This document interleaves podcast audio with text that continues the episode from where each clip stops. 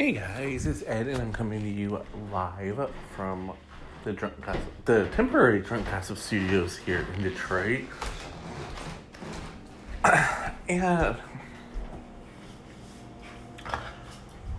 I was thinking about quitting jobs yesterday.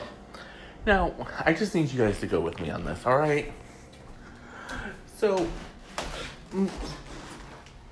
all of my jobs ex- except for two, I've quit. Um, and one I would, uh, one or both I could even argue, um, it was more of a mutual separation than an actual, um, more of a mutual separation than an um, actual firing. Um, because actually only one job told me that I was fired. The other um, just took me off the schedule. So for all I know, I could walk back in and resume work at any time. Um, but be that as it may, um, you know, whenever I quit a job, ninety nine percent of the time I've been pro- very professional about it. You know, I've given way more than enough notice. Um, I've made sure that they had someone who could take over my position and do the job just as well, if not better, than I could. And um, and when that didn't happen, it was because I was in a position of power and um I had been planning my my exit for for a minute. Um, so let that be a lesson to all employers. Don't piss off the good workers because they'll they'll walk out on you. So you must be wondering why I felt the need to share that anecdote with you. And it's because Bethenny Frankel decided to leave the Real Housewives of New York. And the announcement came as somewhat of a surprise to people because honestly, her and Andy Cohen are really good friends, and no one could quite understand why she would why she would do that. Um, and the reason that she gave via social media and interviews was um, she felt it was time to focus on her producing efforts with Mark Burnett and um, you know she wanted to to kind of explore life away from the housewives.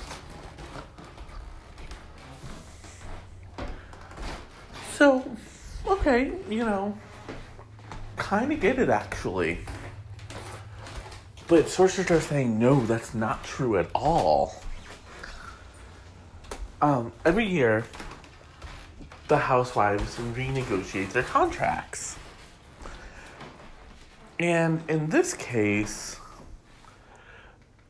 Bethenny went into the room in a position of knowing that um, Bravo and the producers needed her more than she needed them.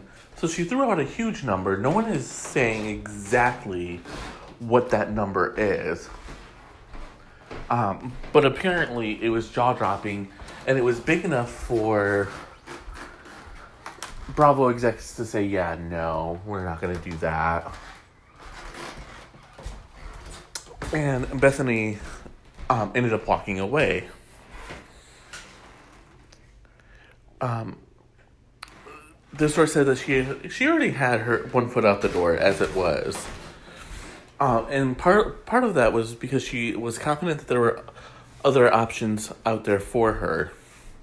She's happy in her personal life w- with her boyfriend, Paul Bernon. Um,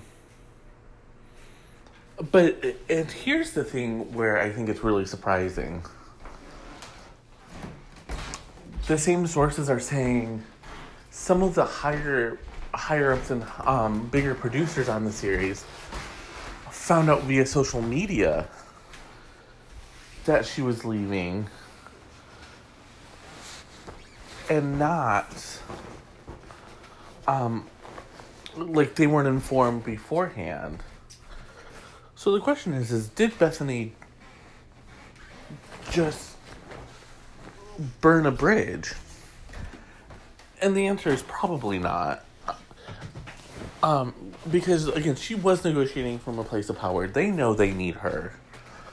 Um one season of her being away, and they'll probably offer her the world to come back. Um, because whether you love her or hate her, Betty Frankel is good TV. Now, she's not good on her own. Her talk show was a massive failure. But, and let me clarify that statement first when I say a massive failure, when someone has the name recognition like Bethenny Frankel does, and the backing of Ellen DeGeneres, the current queen of daytime, and you still only get one season, that's on you.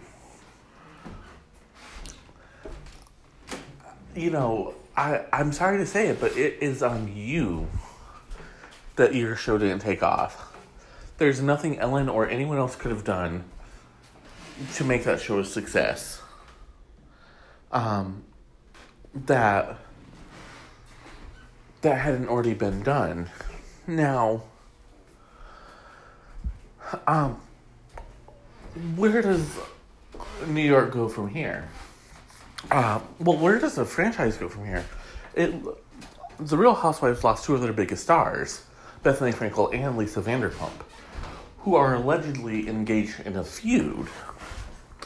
Um, because there are some who believe that Bethenny Frankel is the one who suggested to Lisa Rinna and the other co-stars that they needed to take um, Vanderpump down.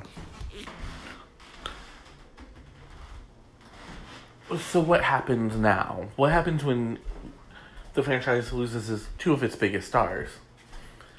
Probably nothing.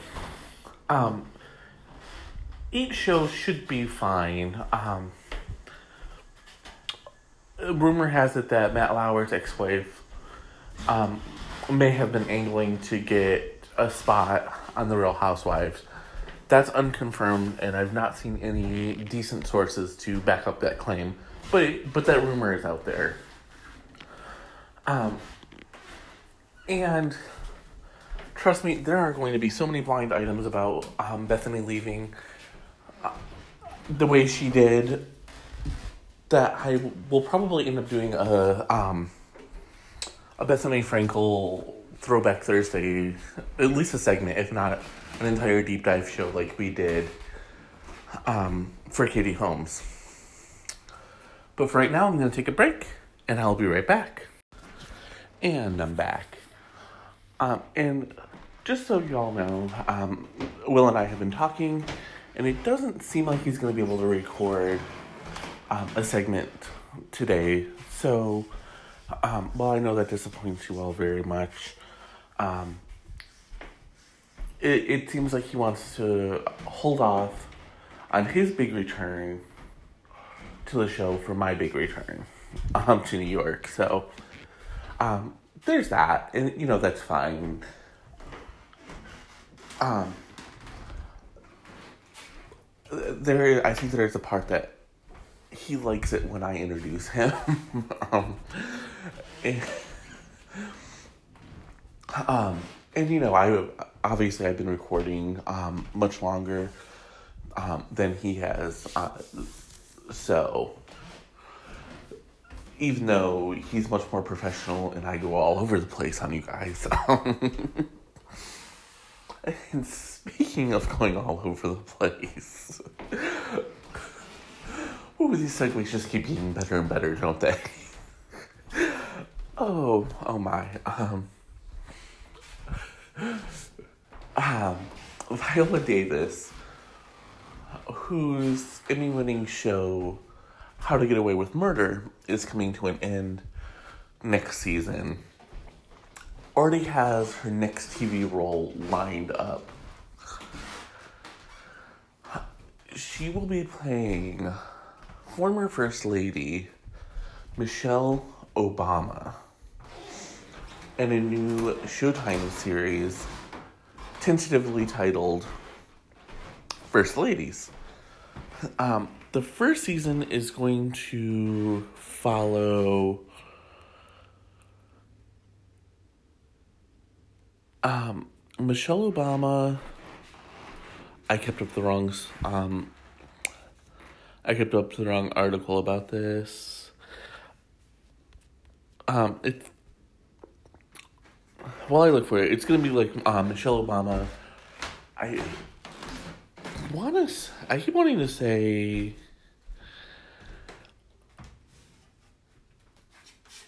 Um, Lady Bird Johnson, but I think that's actually. Um, I don't think that's actually right. Um, I believe that I, I what I'm I'm trying I'm trying to remember correctly. Um, here we go. Uh, oh, this is so bad. Um, season one will focus on Eleanor Roosevelt, Betty Ford, and Michelle Obama. Um, Lady Bird Johnson uh, was there was a um, spec script which we're to talk about spec in a little bit, um, that was written about. Um, the writer decided to write about Lady Bird Johnson. And uh, some creatives got together and said, oh, this would make a really good TV series.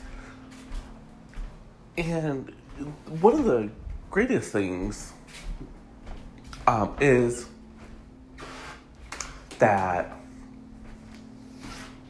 um, I'm, one of the greatest things is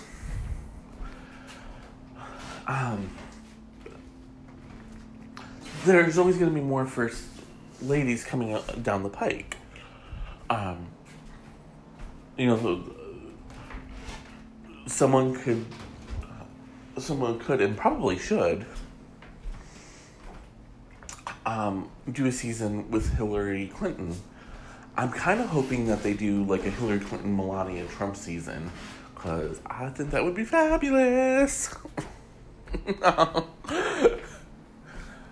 Y'all can tell I've lost my damn mind. um, so here is here is the log line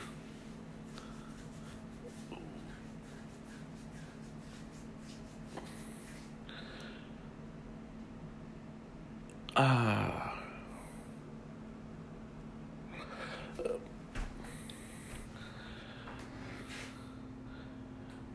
Um, here's a logline for First Ladies.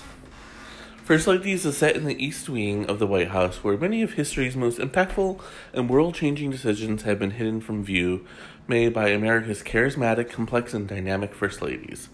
The series will peel back the curtain on the personal and political lives of our dynamic heroes.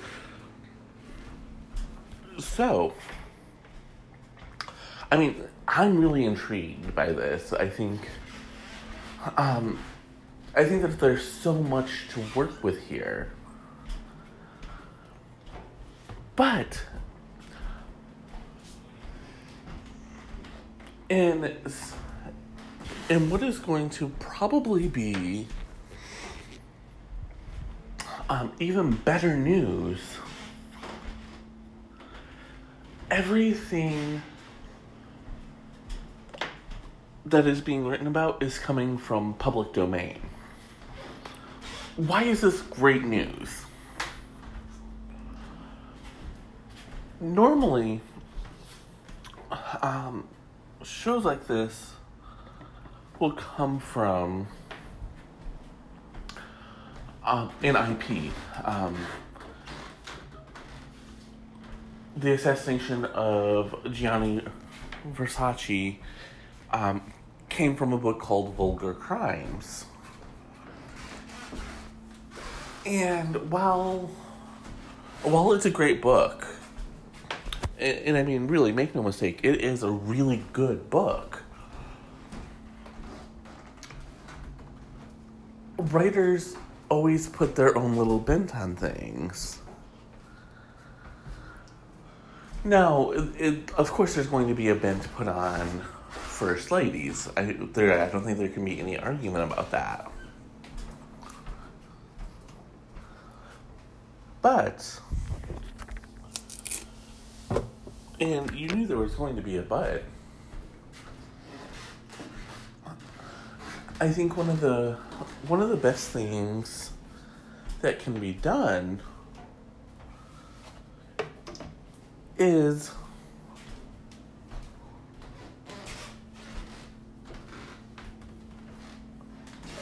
to take the information that really has or shouldn't have any political bent and let things fall where they may. And that that seems to be what um, producers and and the creative staff right now are trying to do.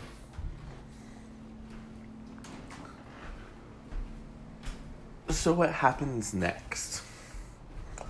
Well, before filming begins, Viola has to finish filming How to Get Away with Murder. I'm guessing that um,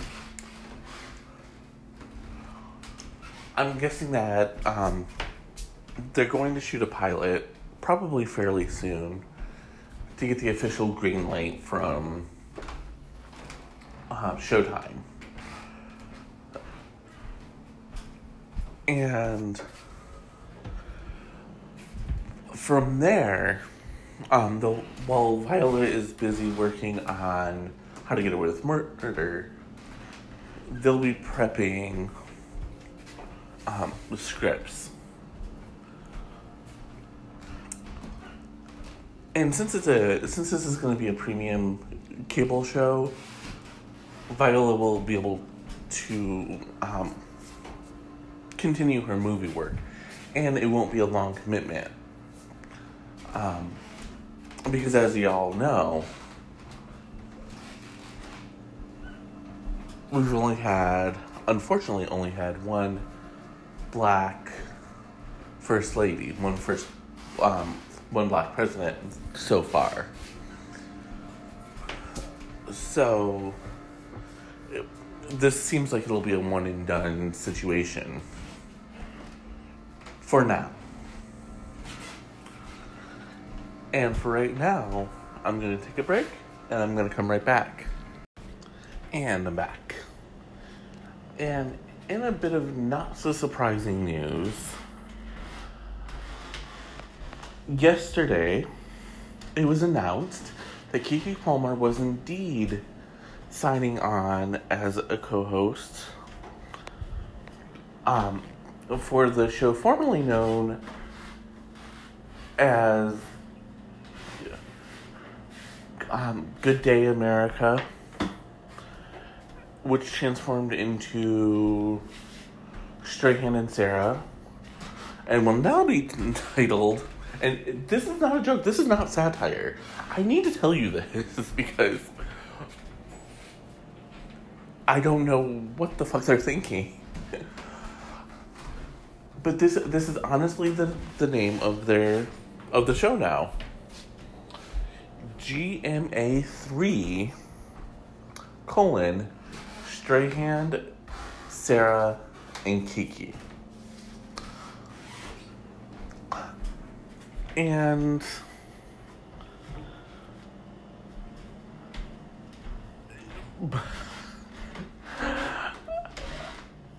um, yesterday was Keke Palmer's birthday, so they kind of did uh um they kind of made the announcement on air for the first time that she was officially joining them full time as a co-host. Sweet, right? Um, but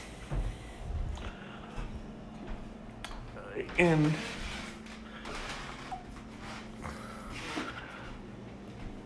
you know, I just here's the thing. More power to them, obviously, and there are hundreds of people who work behind the scenes, um, from producers and editors, um, camera people, directors, PAs, um, and you know, and, and since this is the industry that Will wants to get into, um, obviously he's my friend. I don't. I want it to be easier for him to get a job. And I would never want anyone rooting for him to lose his job. But this is the second hard reboot of the show in less than a year. At some point, we just have to admit that this isn't working. Some people are starting to point to um, what they're calling the Ripa effect. Uh, and right now, it's that doesn't seem to that doesn't seem to be an entirely accurate or fair assessment. Um, and it's I think giving Kelly Ripa a little bit too much power. But the theory goes that since um, Michael Strahan and Kelly Ripa's massive falling out and their attempt to replicate the success of Live with Michael Strahan and Sara Haines, people have been talking more and more about how Kelly Ripa and Michael Strahan had a huge falling out. Um, and just a little note, um, I'm I'm scrapping the Bethenny Frankel idea for the deep dive. Um, for for one reason and one reason only because I actually did a ton of research. I was writing um, before I started the podcast, um, and just after Generation Gossip kind of fell on into the wayside. Um,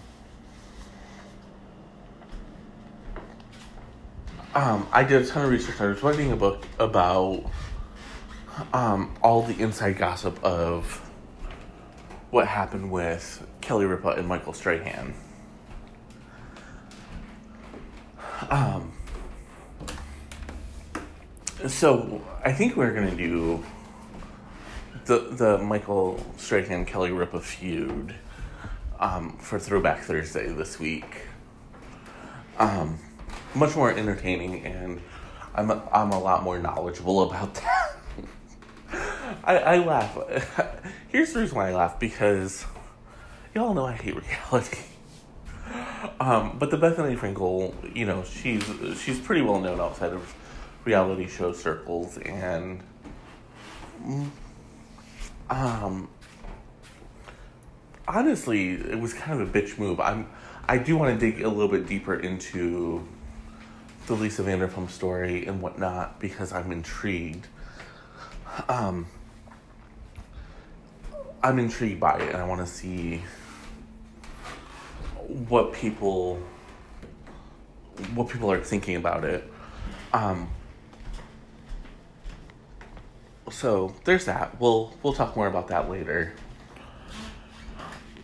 Um, but right now,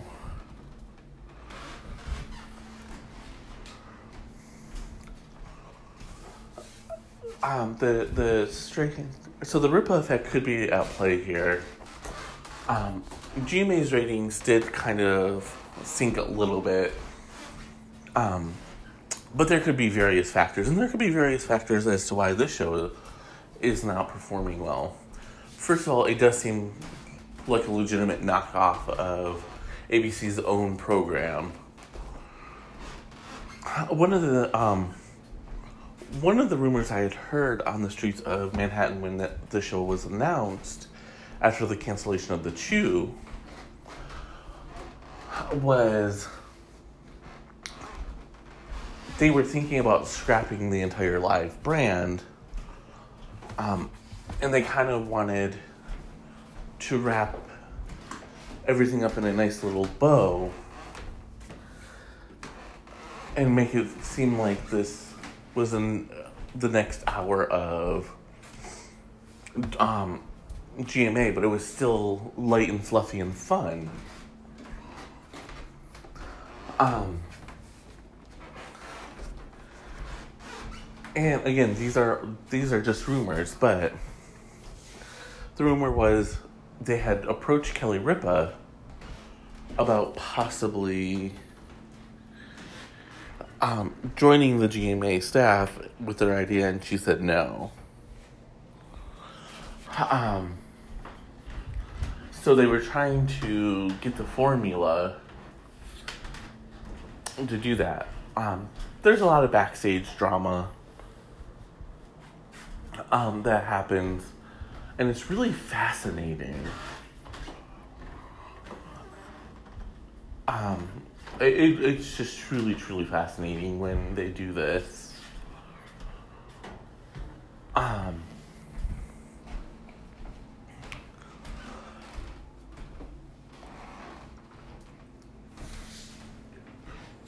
and it, it um will Keke help the struggling show? It doesn't seem as though she did um, initially. Um,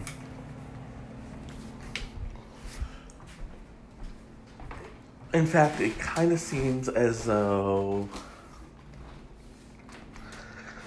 um, in a very real way, it seems like um, they're just trying to keep the show on air until I can find something else to throw in there. Um, perhaps reboots of All My Children and One Life to Live. Um, don't put it past them to try doing a second hour of The View. Um, because there's in daytime they're really starving for brands right now and I think what's safeguarding General Hospital at this point in time is the fact that they realize that they're stumbling out of the gate, which is not doing any favors for General Hospital. And I'm going to do you a favor and hush my mouth for a minute, take a break, and come right back. And I'm back. And okay, so this is to be a little bit shorter segment. Yes, we're we're doing six segments today, um, because because we can. Honestly,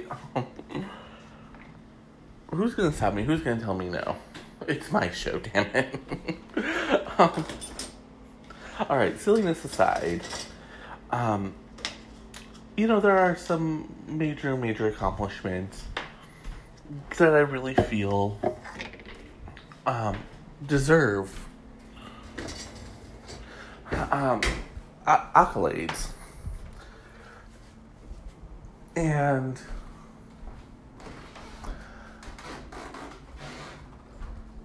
with that, I have to say congratulations to Madonna, who,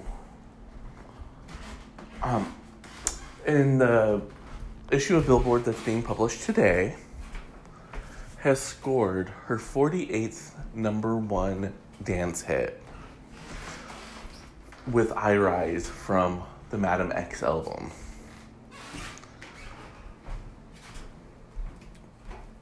I mean, first of all, just getting to number one is an achievement in and of itself. Um, and I Rise was supposed to be the queer anthem, which clearly it, it really did become, of the.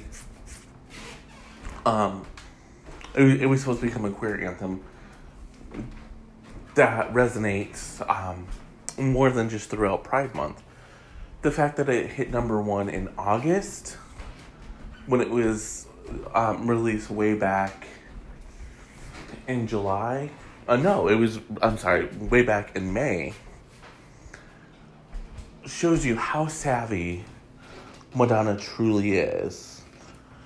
Um, you know, people were were saying that her career was over, that you know she had lost touch, and she didn't know what she was doing anymore. That Madame X was going to be a massive flop of an album. Um,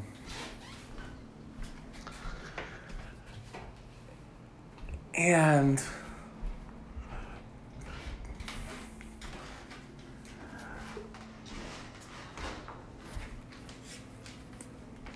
um, you know, clearly this proves Madame X opened and um or debuted atop of the album charts.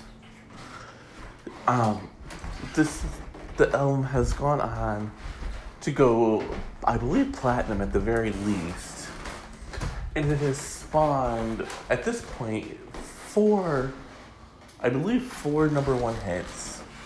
Um, t- a top ten hit with Medellín, uh, a top ten um, Hot 100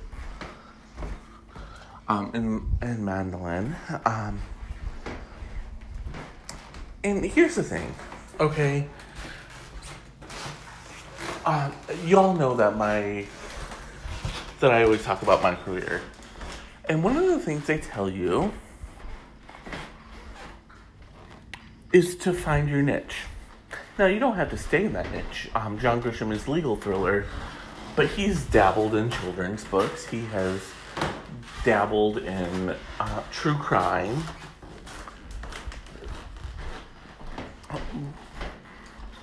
But find a niche you know. Um,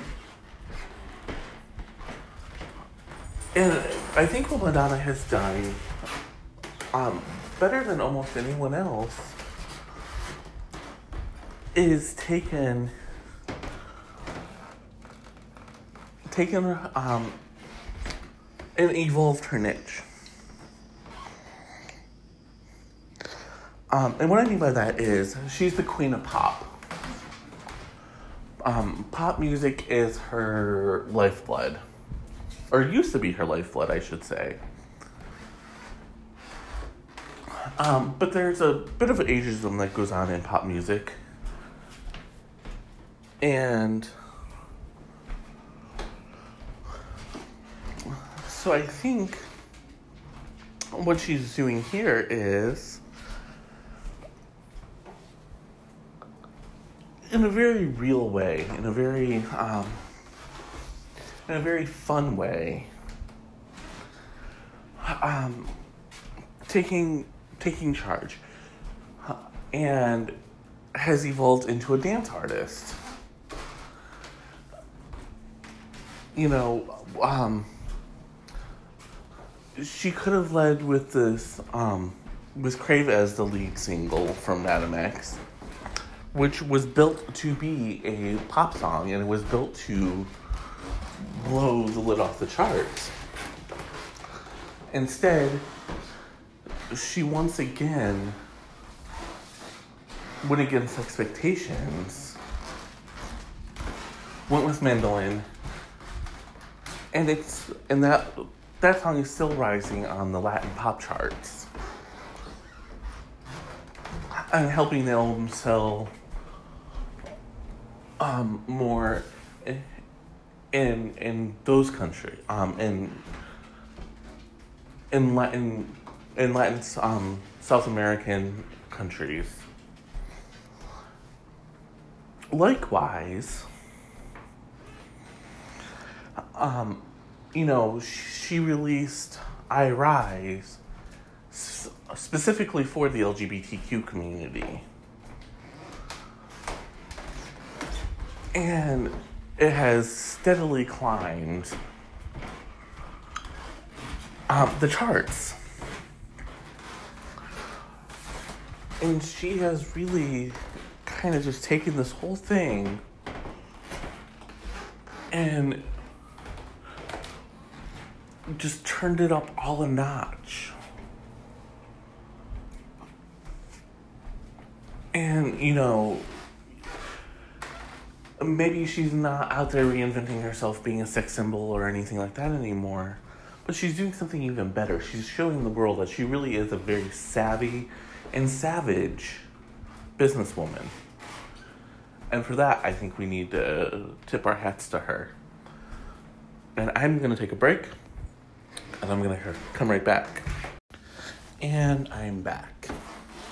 So, in the Viola Davis segment, I told you that we were going to talk about spec scripts.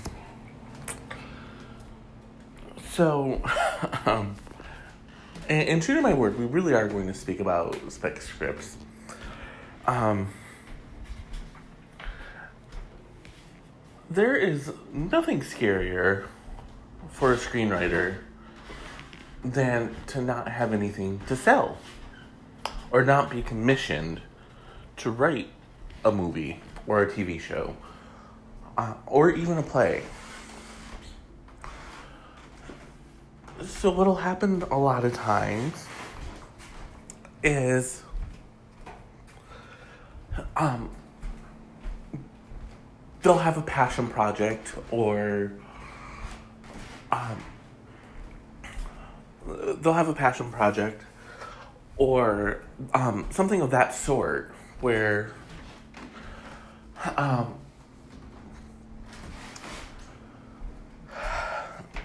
um, that they'll be working on. And when you do that, when a when a screenwriter or anyone really, any kind of writer or artist works on something that hasn't been commissioned, it's called doing it on spec. Uh, as you can imagine, spec is um, spec is short for speculation, meaning I'm writing this thinking that speculating that someone is going to buy it from me.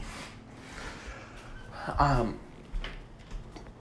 and one of the most famous examples of a spec script in recent times was Travis Beacham's Pacific Rim. Um, Travis Beacham and Gualo, um, I cannot say his name ever. Um, Del Toro, y'all know who I'm talking about. Guillermo del Toro. Um, we're supposed to work on Killing on Carnival Row together. And for whatever reason, that that movie never materialized. Um,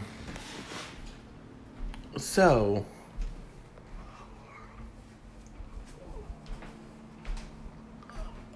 they they still really wanted to work together, and Travis Beacham was walking along the pier um, in San Diego, and through the fog, just kind of seeing this giant robot fighting this giant monster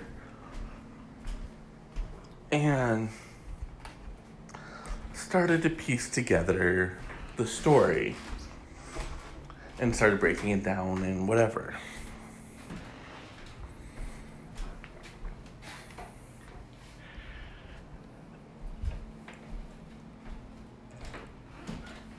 And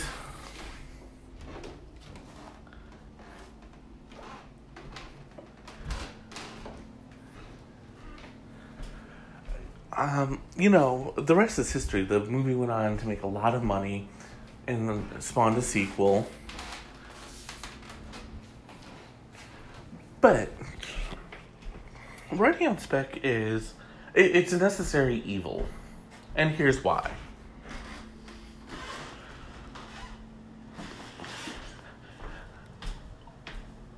For all the cries of lack of creativity in Hollywood, there are a lot of there are a lot of writers who you know find something that inspires them or um, you know there are people like me who want to break into the WGA and the screenwriting business. And they have to they have to conceive of a story um, that they think is going to sell. And when it comes to that, there's always a bit of a um I'm, I'm trying to I'm I'm trying to explain this without sounding like I'm explaining it. when when you're breaking a story, a lot of people will tell you to chase the trends. Right now, horror is really big, and um, R-rated comedies are kind of making a comeback, mostly on Netflix, though. Um, however, that's not what sells.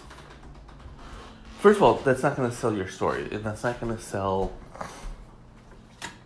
you as a screenwriter. Anybody can chase trends. And what what studios really want, especially in this day and age, where um, everyone is merging and conglomerates are emerging. Um, they're starved for franchises, unless your name is Disney. And and yes, some will argue um, Universal has a lot of franchises as well we're not gonna fight. We're not gonna fight that. We'll just go with it. Um, but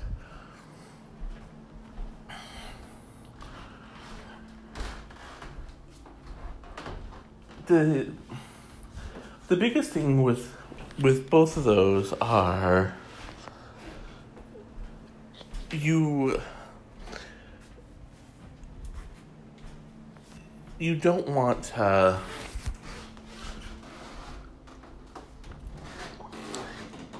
you don't necessarily want to give up your creativity, but you also want to give them something that can turn into a franchise. Unless you're, and there are some screenwriters out there whose niche is specifically writing Oscar winning or Oscar baiting screenplays.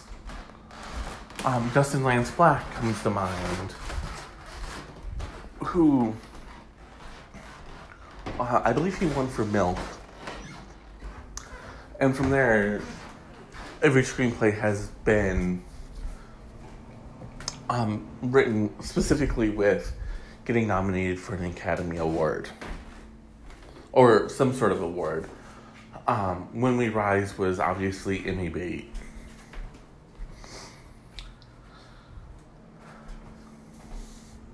So,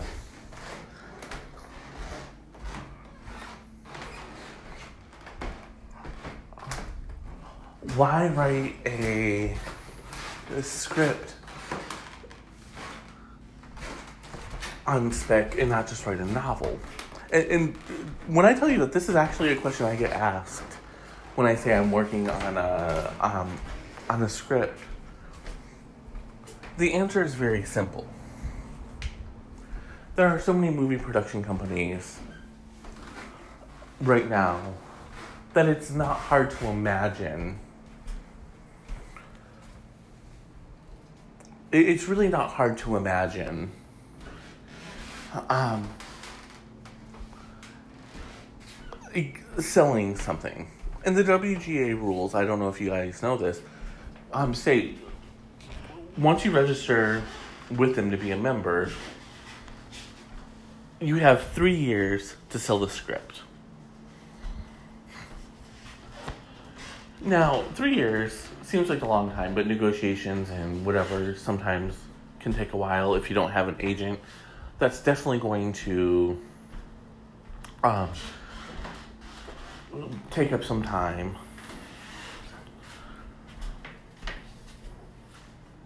But it's always well worth it. Um, selling a novel, most publishers nowadays are not giving advances. And your royalties won't start kicking in until the book is actually published. So, what we're looking at with that is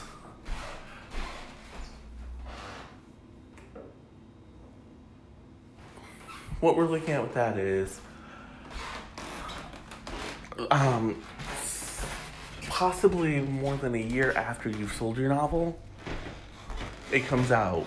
So you're waiting at least another three to six months for for pay. Whereas when you sell a script,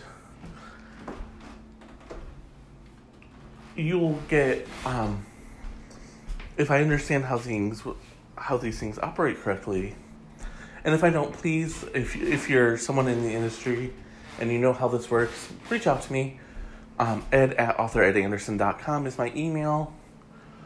Um, or any of the social media channels, author Ed Anderson, Instagram, and Facebook at author Ed A on Twitter. Um, but the the way it seems like it works that I've read that it works is um, you get so much money up front, um, which is called an option.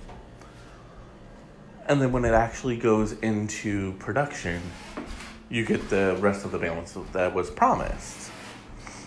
So um, I believe the WGA minimum is $65,000. So you sell a script,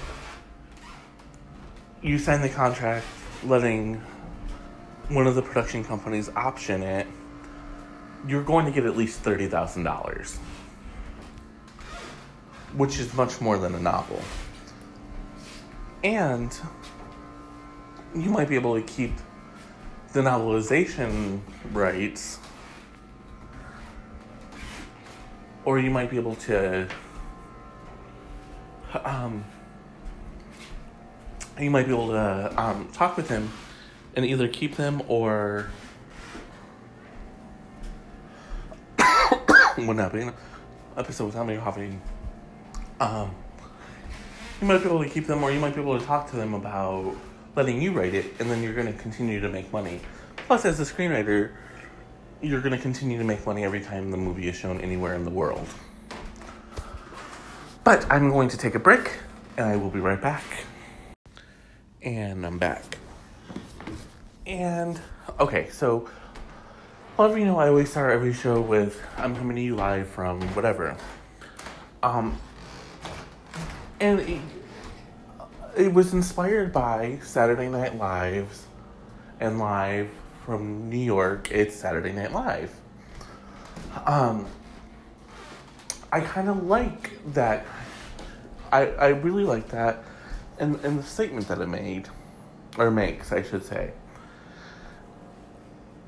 And being a fan of the show, um, it was kind of like one of those things where I took inspiration from them. Um, you know, one of the one of the reasons why I think Saturday Night Live has been so successful over the 40 year 40 soon to be 45 years that it's been on the air is because they do change out their cast. Um, they usually lose two or three cast members every season and bring on new ones and start to integrate them slowly as featured players. Um, and better than almost any other show out there, except for maybe The Simpsons,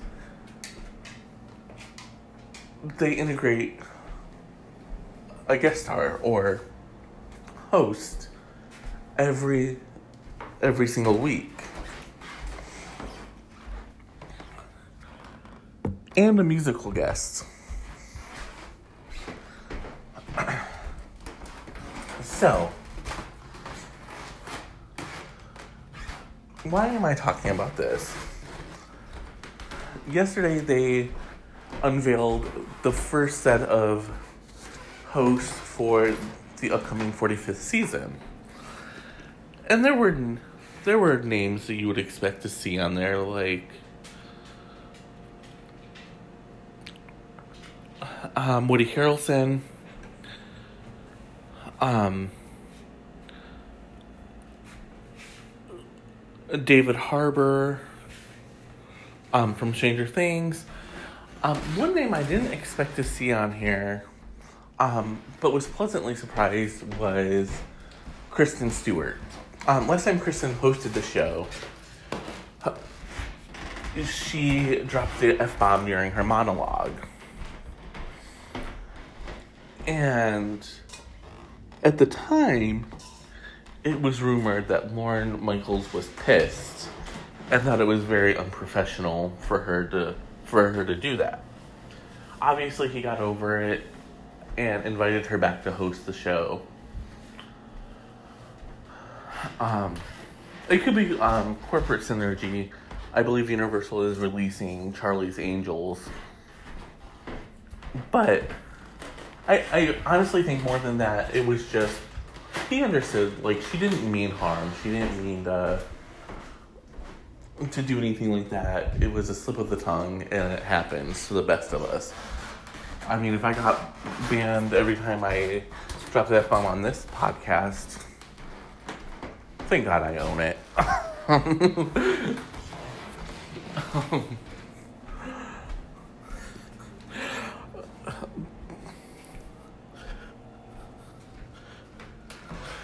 um. So.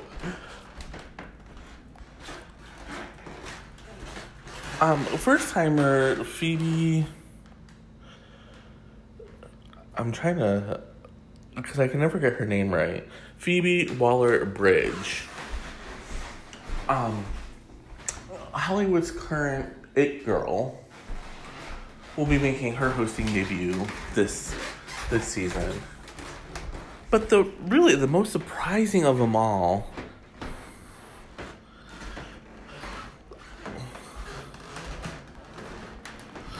was Eddie Murphy.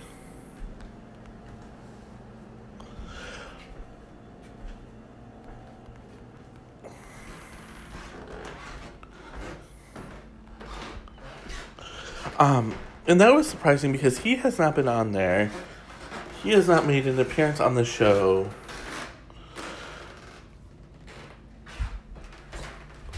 In almost 40 years. Um, his last appearance was in 1984. Um, and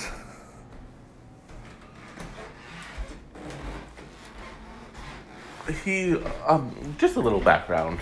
So he is I believe he's the youngest cast member to ever appear on the show.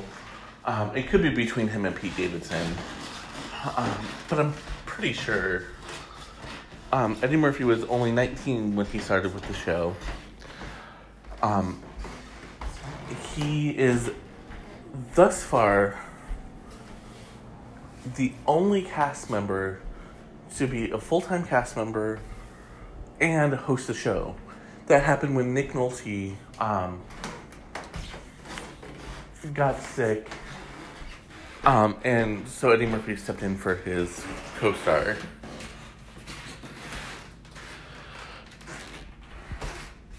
Um, and that's just a, a really interesting, to me at least, interesting piece of information. Um, uh, and he he ended up leaving later. Um,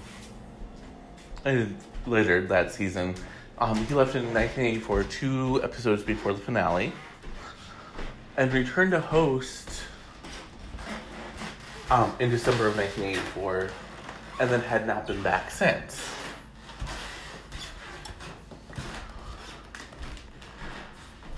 And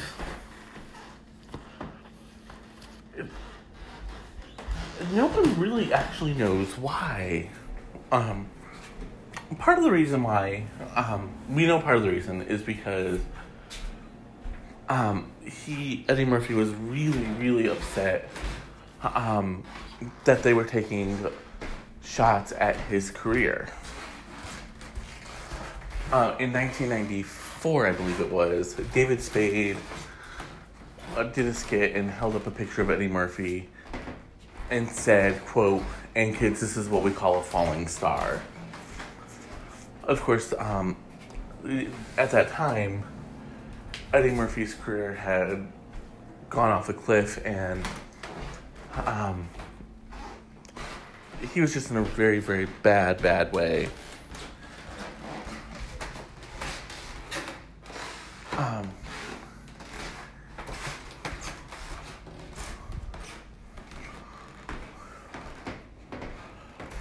And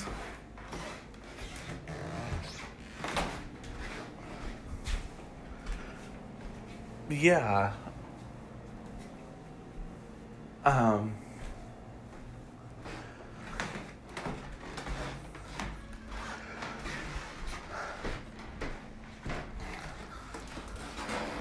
so his his return is really highly anticipated um, it's been also rumored for for quite a while, with reports last week coming out saying that he was reportedly telling people um, that he was considering doing it, and it was not off the table.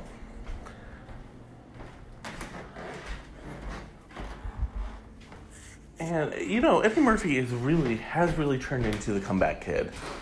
Um, after the aforementioned slump,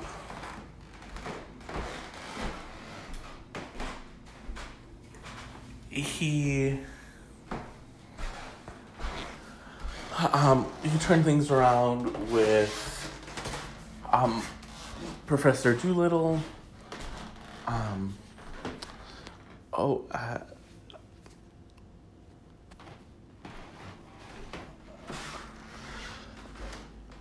um, I'm, I'm trying to remember the name of the other movie. Um,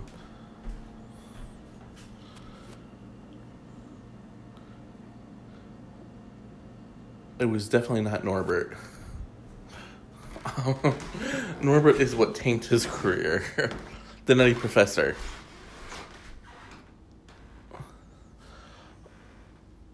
Um, and you know, honestly, uh, he had a string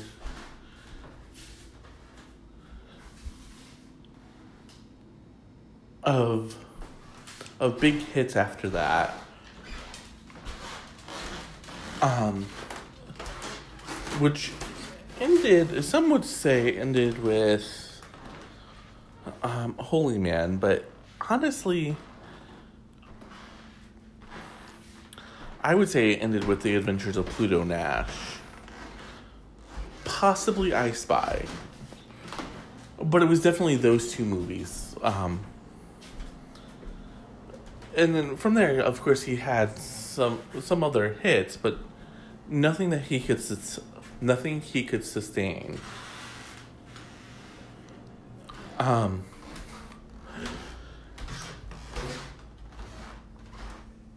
And since then, since then he's not really worked all that much. It was almost like he wasn't quite sure what he wanted to do, to be honest. Um, and then so this year, um, he has Dolemite is my name on Netflix, and Coming to America too, um, which he's also credited as a writer on.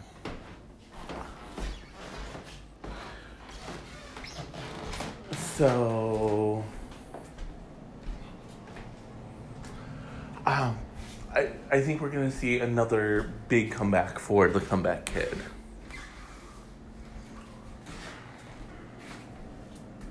And frankly, I think that's a I think that's a good thing. I also think it's a good thing that I'm gonna end the show now. Thank you all so much for listening as always. And until next time, cheers.